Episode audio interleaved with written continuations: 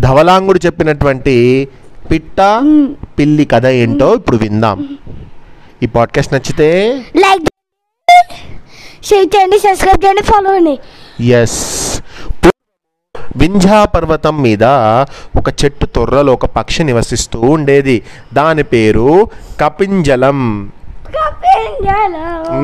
ఆ ఆహారాన్ని వెతుక్కుంటూ అది పొద్దున్నే బయలుదేరి సాయంత్రానికి గూటికి చేరుకునేది.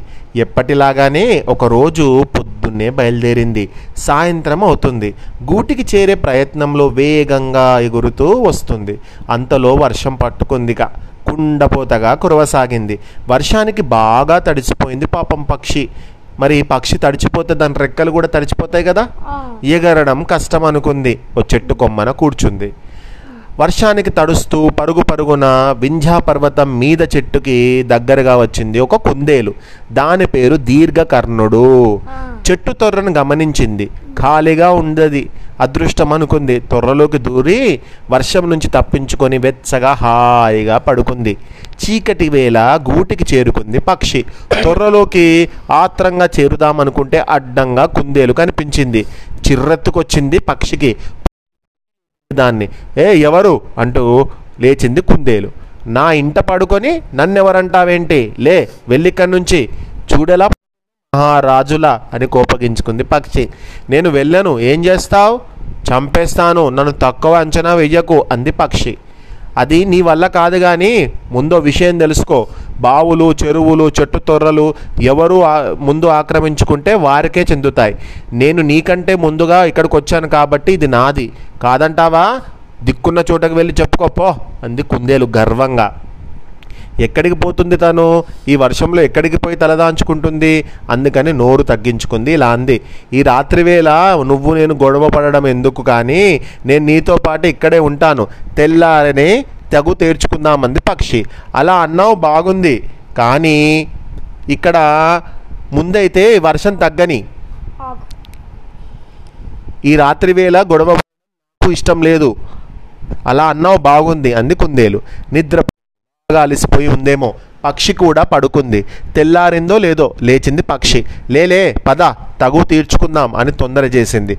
తగు ఎవరు తీరుస్తారు అని అడిగింది కుందేలు.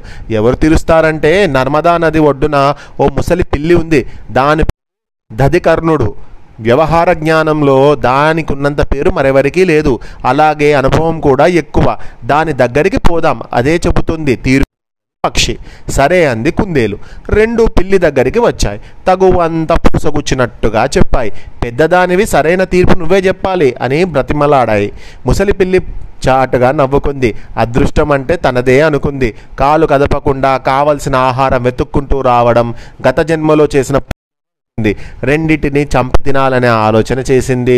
ఇలా అందుకుంది. మీరన్ మీరిందాకటి నుంచి ఏదో చెబుతున్నారు కానీ నాకేది వినిపించడం లేదు. ముసలిదాన్ని అయిపోయాను కదా. బాగా చెవులు కూడా నాకు పని చేయడం లేదు. అందుకని ఓ పని చెయ్యండి. మీరిద్దరూ నా దగ్గరగా వచ్చి నా చెవుల్లో నోరు పెట్టి గట్టిగా అరిచి చెప్పండి.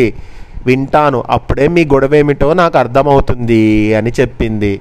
దగ్గరకు వెళ్ళాలి చెవులో నోరు పెట్టాలి అని చెప్పేసరికి ప్రదం ప్రమాదమేమి ఉండదు ఉండదు కదా అనుకున్నాయి కుందేలు పక్షి. ఉండదనుకుని అనుకుని అంతలోపే ఏంటి ఆలోచిస్తున్నారు? తొందరగా చెప్పండి. నాకు అవతల చాలా పనులున్నాయి అంది పిల్లి. తొందర చేసింది వాటిని. తప్పదనుకున్నాయి కుందేలు. పక్షి పిల్లి రెండు చెవుల దగ్గరికి రెండు చేరాయి. చెవుల దగ్గర నోరు మాట్లాడబోయాయి అంతే చటుక్కున కాళ్ళతో నొక్కిపెట్టి మెడలు కొరికి రెండింటిని చంపేసింది పిల్లి. రెండు మూడు రోజులుగా వాటిని దాచుకొని తృప్తిగా తింది. ఒకరిని నమ్మాలన్నా సన్మానించాలన్నా దానికి కొన్ని పద్ధతులు ఉన్నాయి. వాటిని కాదనుకొని ముందుకు అడుగు వేస్తే ప్రమాదాల పాలవుతాం. ఈ మాట ఎందుకంటున్నానంటే మేఘవర్ణుణ్ణి అర్హతకు మించి సన్మానిస్తే మనకి మంచి కన్నా చెడు జరిగే అవకాశమే హెచ్చు. ఆలోచించండి అన్నాడు దూరదర్శి. చిత్రవర్ణుడు కళ్ళు మూసుకున్నాడు కాసేపు దీర్ఘంగా ఆలోచించాడు. తర్వాత ఇలా అన్నాడు దూరదర్శి నీ మాట నేను కాదనను. నువ్వు చెప్పినట్టే చేద్దాం. మేఘవర్ణుణ్ణి మరోలా అభినందిద్దాం అయితే దానికి ముందు పని చేద్దాం. మేఘవర్ణుణ్ణి కర్ప మరోసారి పంపుదాం. అక్కడ చూడచక్కని వస్తువులు అపూర్వమైనవి చాలా ఉన్నాయి. అవన్నీ ఇక్కడికి తెప్పించుకుందాం. వాటిలో కొన్నింటిని మేఘవర్ణునికి బహుమతిగా ఇద్దాం. మిగిలిన వాటిలో కొన్నింటిని మన సేవకులకు కానుకగా అందజేద్దాం. ఇంకా మిగిలినవి మంచివి మనం ఉంచుకుందాం. కరుపు మనకి సామంత రాజ్యం. ఇది మన రాజ్యం. రెండు రాజ్యాలు మనవే. మనకిక తిరుగులేదు. ఏమంటావు? ఆ మాటలకు దూరదర్శి సన్నగా నవ్వాడు. మహారాజా కలలు కనాలి కానీ మరీ రంగుల కలలు చూడకూడదు. నాకెందుకో కుండను పగలగొడుతున్న బ్రాహ్మణుని కథ గుర్తొస్తుంది. వింటానంటే మీకు ఆ కథ చెబుతాను అని అన్నాడు. చెప్పు చెప్పు ఉత్సాహపడ్డాడు చిత్రవర్ణుడు. మరి దూరదర్శి చిత్రవర్ణుడు. No no చిత్రవర్ణుడే. కథ చెప్పసాగాడిలా దూరదర్శి. ఏంటా కథ? కలల బ్రాహ్మణుని కథ ఏం చెప్పాడు దూరదర్శి చిత్రవర్ణుడికి అనేది నెక్స్ట్ పాడ్కాస్ట్లో విందాం.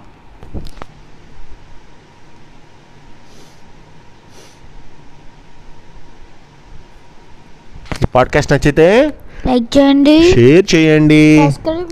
ఫాలో అవ్వండి పిల్లలు.